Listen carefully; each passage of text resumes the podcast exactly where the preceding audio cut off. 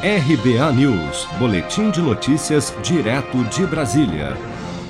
O presidente Jair Bolsonaro anunciou na manhã desta quinta-feira já ter um acordo com os novos presidentes da Câmara e do Senado para pôr em votação o projeto de lei que trata do excludente de ilicitude que busca evitar processos contra policiais em operação. O policial em operação tem que ter uma garantia e quem manda as Forças Armadas para a rua no EGLO sou eu.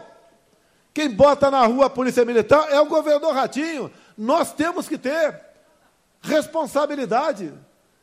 Homens sérios, honestos, chefe de família, trabalhadores, não pode, após o cumprimento da missão, receber a visita do oficial de justiça para começar a responder um inquérito, ou até mesmo receber uma, uma ordem de uma prisão preventiva. Isso não pode acontecer.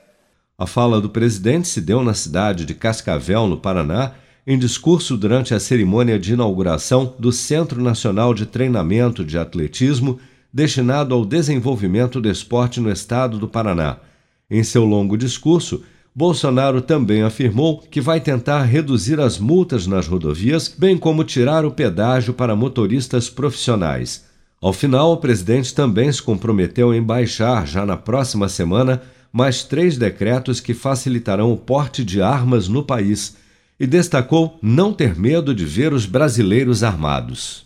Você está preparado para imprevistos? Em momentos de incerteza como o que estamos passando, contar com uma reserva financeira faz toda a diferença. Se puder, comece aos pouquinhos a fazer uma poupança. Você ganha tranquilidade, segurança e cuida do seu futuro. Procure a agência do Sicredi mais próxima de você e saiba mais. Sicredi, gente que coopera cresce com produção de Bárbara Couto, de Brasília, Flávio Carpes.